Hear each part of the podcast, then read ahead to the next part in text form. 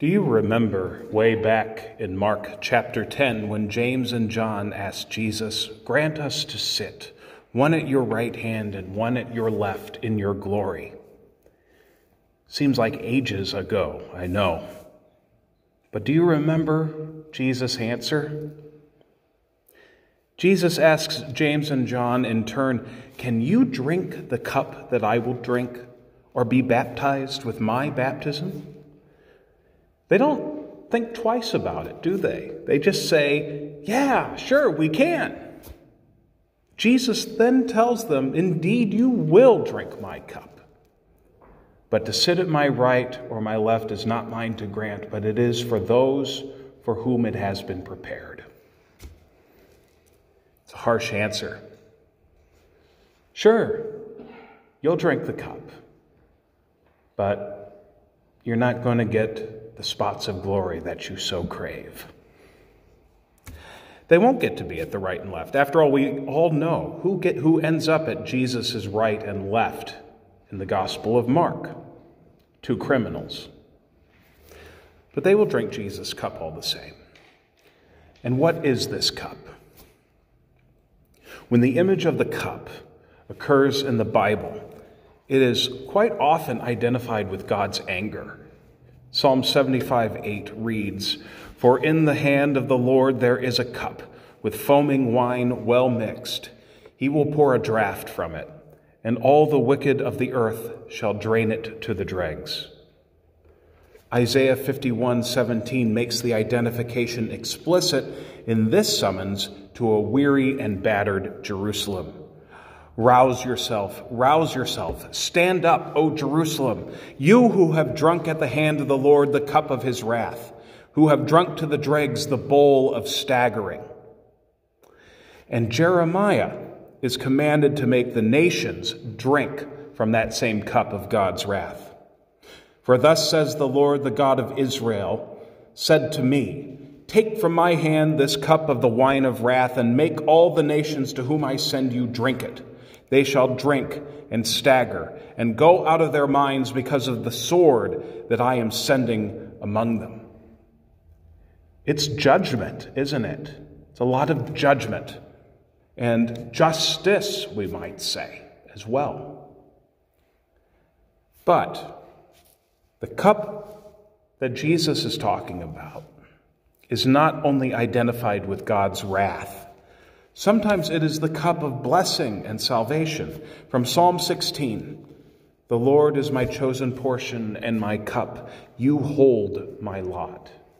And from Psalm 116 What shall I return to the Lord for all his bounty to me? I will lift up the cup of salvation and call on the name of the Lord. With Jesus, the cup of wrath and suffering is the same as the cup of salvation and blessing. At supper that night with his friends, the very same friends who would fail him, Jesus lifted up a cup of wine, gave it to them to drink, and after they drank it, said, This is my blood of the covenant which is poured out for many. After they drank it. Can you imagine what their reaction must have been? After they heard Jesus say that? They probably could have heard a pin drop. Jesus is saying that his suffering and death is for the sake of many people. People like his friends who failed him so badly that night. People like us who fail him every day. Jesus feeds us with his very self so that through his death we find life.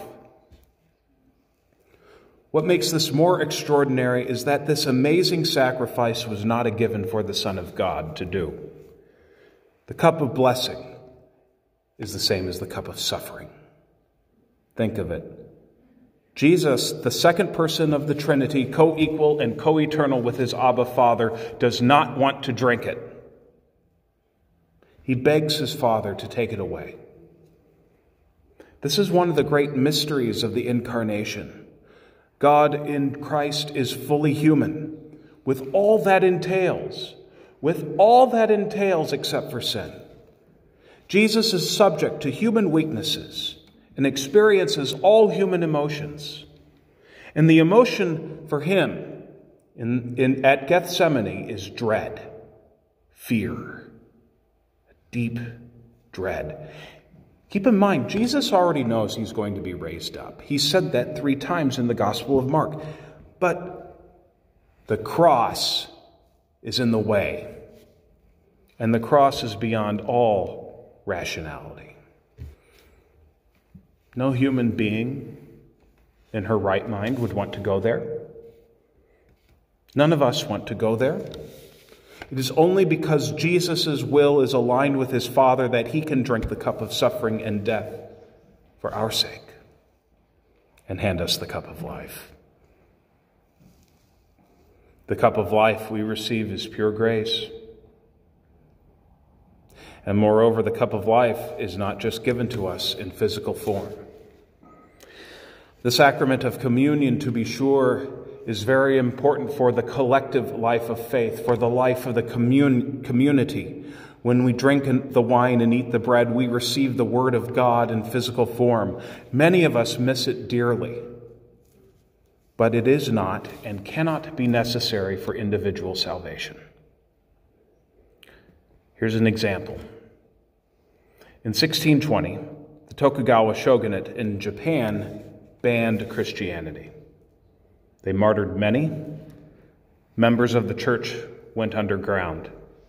For over 250 years, 250 years, without clergy and without written scriptures, they only had the proclaimed word of God that was passed down from parent to child and the sacrament of baptism. No clergy, no sacraments, except for baptism. And yet, when Father Bernard Petitjean visited Japan in 1865, he found a thriving Christian community in Nagasaki. How did that happen? The grace of God. In the United States, our own history is filled with this.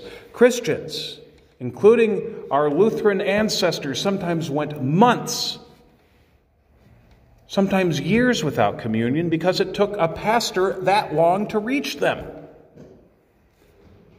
The practice of infrequent communion, of course, continued without very good theological warrant after uh, you, you had a more resident clergy, but the point is still the same.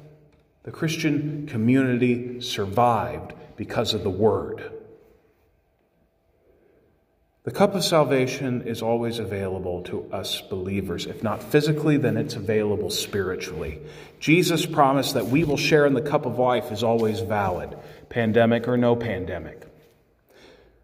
Within a physical gathering or in a virtual gathering, the cup of life is always present. It's present for you and present for me. The same cup that the disciples shared the same cup that Japanese Christians shared while underground, the same cup shared among our ancestors in faith. It's the same cup for you.